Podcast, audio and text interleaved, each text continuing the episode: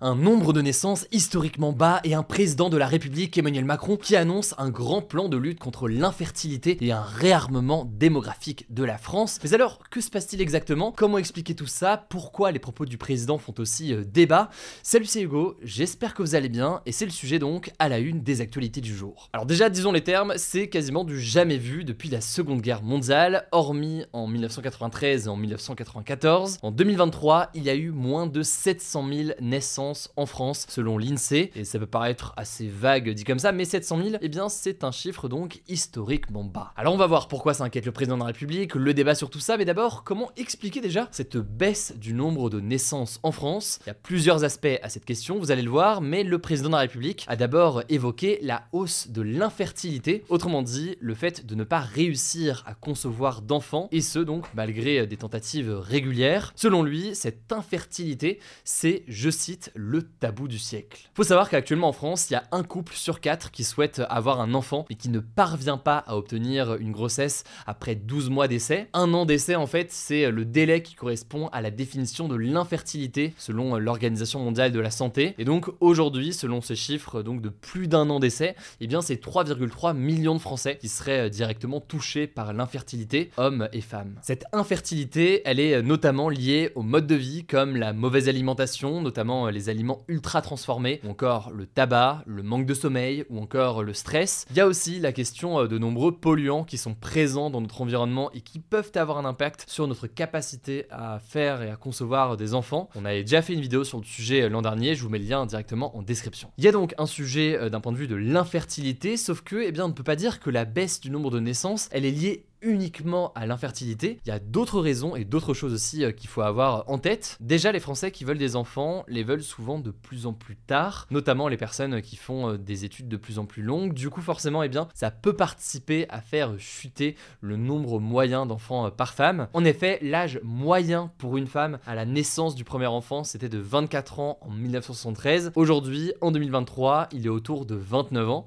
Donc, on voit que les femmes ont des enfants de plus en plus tard. Or, à partir de 30 35 ans notamment, eh bien, la fertilité euh, des femmes a tendance à baisser. Et donc tout cela peut évidemment avoir un impact sur le nombre de naissances. Par ailleurs, il y a tous les couples, toutes les femmes, tous les hommes qui ne veulent pas d'enfants. Et dans ce cadre-là, la contraception aujourd'hui, elle est beaucoup plus généralisée. Le droit à l'avortement aussi est évidemment euh, possible. Tout cela peut permettre aux couples d'avoir donc une vie intime et d'éviter une grossesse non désirée s'ils ne veulent pas d'enfants tout simplement. Et ça paraît logique dit comme ça, mais ça n'a pas toujours été le cas. Ensuite, on peut parler des personnes qui voudraient peut-être des enfants mais qui ne franchissent pas le pas. Il y a plusieurs raisons, il peut y avoir des raisons économiques. Je vous apprends rien s'il y a des parents qui regardent ce format. Les enfants, ça peut coûter cher. La dépense globale des parents pour un enfant de 0 à 20 ans, ça atteindrait 180 000 euros en tout, soit environ 750 euros par mois en moyenne selon euh, le ministère de la Santé. Forcément, l'impact économique dans la période actuelle, ça peut jouer un rôle très important. Il y a aussi pour certains une question euh, sur l'avenir de la planète. Ça peut prendre différentes formes, mais il y a notamment la question écologique et du climat qui revient souvent, avec notamment la crainte que son enfant grandisse dans un monde difficile, ou alors, c'est un peu un autre aspect de la question, on entend aussi certains témoignages de personnes qui posent la question d'un point de vue de l'impact d'une naissance sur l'environnement. Bref, quand on combine ça à l'actualité euh, assez anxiogène en ce moment, un contexte international eh bien, qui est tendu, tout cela peut dissuader certaines personnes de faire des enfants. D'un point de vue davantage à l'échelle des individus maintenant, il y a aussi la question de l'épanouissement personnel. Aujourd'hui donc, c'est un peu moins tabou eh bien, de ne pas vouloir euh, d'enfants, même s'il y a encore évidemment euh, souvent des discussions, on voit que c'est des discussions qui sont de plus en plus euh, libres et que le fait de ne pas avoir d'enfants eh bien, est de plus en plus accepté. Enfin, et c'est loin d'être le dernier élément qui peut l'expliquer, il y a un sujet sur l'inégalité entre les hommes et les femmes. En effet, encore aujourd'hui, la naissance et l'éducation des enfants pèsent encore beaucoup sur les épaules des femmes, pendant la grossesse naturellement, mais aussi à la naissance et dans les premiers mois. Or, il manque énormément de places en crèche. Par ailleurs, eh bien, euh, les femmes eh bien, ont du mal à concilier leur travail et euh, cette naissance. Bref, ça peut être des sacrifices importants, y compris d'un point de vue euh, économique. Et tout cela est parfois donc très délicat à gérer. Alors, pourquoi ça inquiète le président de la République? Eh bien, il y a, pour dire les choses simplement, un enjeu de renouvellement de la population. Donc, la capacité d'une population à se maintenir à minima stable sur le long terme. Et ce renouvellement, il permet notamment d'avoir une partie importante de la population qui travaille. Et quand elle travaille, elle contribue à l'économie, elle contribue via ses cotisations, son imposition. Elle contribue aussi au financement des retraites des personnes les plus âgées. Bref, il y a un enjeu économique qui est très important ici pour le président de la République. Le truc, c'est que pour avoir un renouvellement de la population, il faudrait idéalement atteindre 2,1 enfants par femme. Et aujourd'hui, en l'occurrence, eh on n'est pas sur ces chiffres-là. Bref, face à tout cela, que propose Emmanuel Macron et pourquoi ça fait débat? Il y a deux choses qu'on peut noter. Première chose, c'est la création d'un congé de naissance qui viendra remplacer l'actuel congé parental et qui permet euh, aujourd'hui aux parents de suspendre ou de réduire donc leur activité professionnelle pour s'occuper de leur enfant. Je vous la fais courte, mais ce nouveau congé de naissance annoncé par le président, il sera plus court 6 mois maximum contre 3 ans euh, jusqu'ici, mais il sera mieux rémunéré et il permettra selon lui aux deux parents d'être euh, au plus près de leur enfant. Je vous passe tous les détails dans l'immédiat, mais ce congé parental eh bien, fait vivement euh, réagir. Certains s'inquiètent notamment de la réduction du congé parental et de sa durée. On aura l'occasion évidemment d'en reparler, mais certains estiment aussi que ce ne sera pas suffisant pour inverser certaines tendances et notamment des inégalités sur le partage des tâches au sein d'un couple, ce qui peut donc avoir un impact aujourd'hui. Mais ça c'est donc le premier élément qui a été euh, évoqué. Le deuxième élément qui a été évoqué par le président de la République hier, il concerne l'infertilité, donc euh, l'incapacité d'avoir des enfants alors qu'on en voudrait. Là, en l'occurrence, le gouvernement va bientôt présenter un grand plan de lutte contre l'infertilité. Pour le moment, on n'a pas beaucoup d'infos sur ce que va contenir ce plan, mais selon euh, le journal La Croix, il pourrait s'inspirer d'un rapport qui a été remis en 2022 par le professeur et gynécologue Samir Amama, spécialiste de la reproduction. Et ce rapport, il évoque notamment deux choses, un enjeu de sensibilisation à l'école sur certains sujets, mais aussi une accélération de la recherche sur certaines causes médicales de l'infertilité.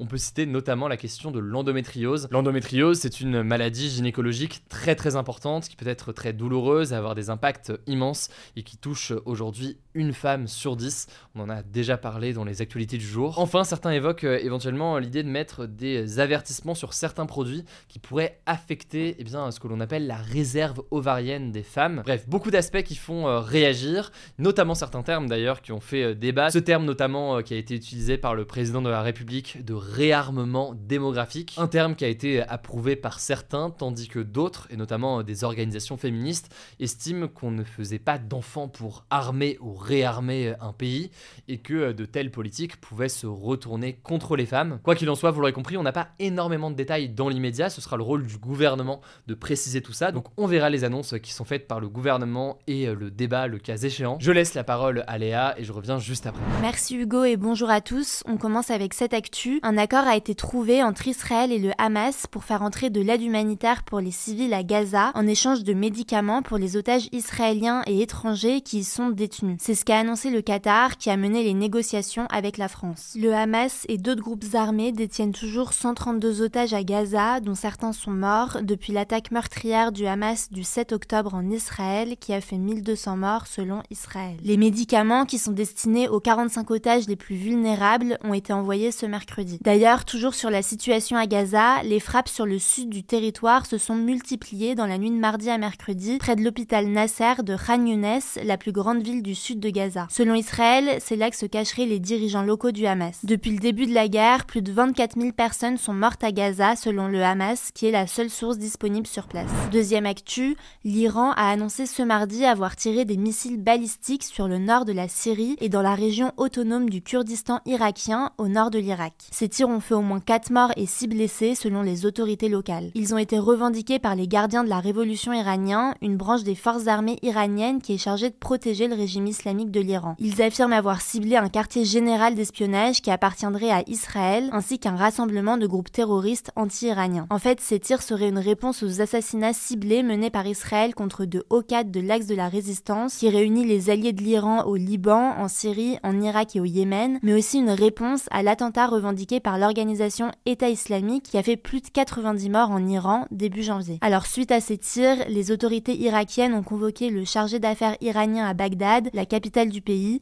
On verra comment la situation évolue. Troisième actu, le footballeur français Karim Benzema a porté plainte pour diffamation contre le ministre de l'Intérieur Gérald Darmanin, qui l'a accusé en octobre dernier de liens notoires avec les frères musulmans. Les frères musulmans, c'est une organisation islamiste originaire d'Égypte et qui est présente dans de nombreux pays. Elle est considérée comme terroriste par sept pays, dont l'Égypte, la Syrie et la Russie, mais pas par la France. Le ministre avait fait cette déclaration sur CNews après que le footballeur avait publié un message de soutien aux habitants de Gaza sur X. Selon Gérald Darmanin, Karim Benzema aurait des prises de position vers un islam dur et rigoriste. Il lui reproche par exemple de faire du prosélytisme autour du culte musulman, donc de répandre la foi ou de recruter des gens via les réseaux sociaux. Dans sa plainte, Karim Benzema estime que ces accusations sont inexactes et qu'elles portent atteinte à son honneur. Quatrième actu, Rachida Dati, qui a récemment été nommée ministre de la Culture et qui est maire du 7e arrondissement de Paris, a confirmé ce mercredi sur RTL qu'elle serait candidate à la mairie de Paris en 2026. Cette annonce intervient au lendemain de la conférence de presse d'Emmanuel Macron, qui a assuré qu'il n'avait conclu aucun deal sur ce sujet avec elle. Des rumeurs disaient que le président lui aurait promis d'être la future tête de liste d'une alliance entre la majorité et le parti de droite Les Républicains pour les municipales de 2026. Autre info concernant le gouvernement, quelques jours après avoir quitté le ministère du Travail, l'ancien ministre Olivier Dussopt a été relaxé ce mercredi pour des faits de favoritisme lors d'un marché public passé en 2009 lorsqu'il était député et maire. Les juges n'ont donc pas suivi l'avis du parquet national financier qui avait requis 10 mois de prison avec sursis et 15 000 euros d'amende. Cinquième actu, la phase des vœux sur Parcoursup, la plateforme des admissions post-bac, est ouverte depuis ce mercredi. Concrètement, les candidats peuvent créer un dossier et formuler 10 vœux. La date limite est fixée au 14 mars. Après ça viendra la deuxième étape, du 15 mars au 3 avril, pendant laquelle les candidats devront confirmer leurs vœux et compléter leur dossier avec les éléments demandés. Les réponses arriveront à partir du 30 mai. Sixième actu, la programmation de Coachella, le plus grand festival de musique américain prévu en avril dans le désert de Californie, a été dévoilée. Les têtes d'affiche sont les chanteuses américaines Lana Del Rey, Doja Cat et le rappeur Tyler the Creator. Il y aura aussi des artistes français comme DJ Snake et le groupe L'Impératrice. Alors la billetterie ouvrira en prévente ce vendredi pour des prix allant d'environ 460 euros à près de 1200 euros. À noter que Coachella fait face à des polémiques liées à son propriétaire, Philippe Anschutz, qui a notamment fait des dons importants à plusieurs associations anti-LGBT, anti-avortement et en faveur des armes, alors que Coachella se donne une image de festival progressiste.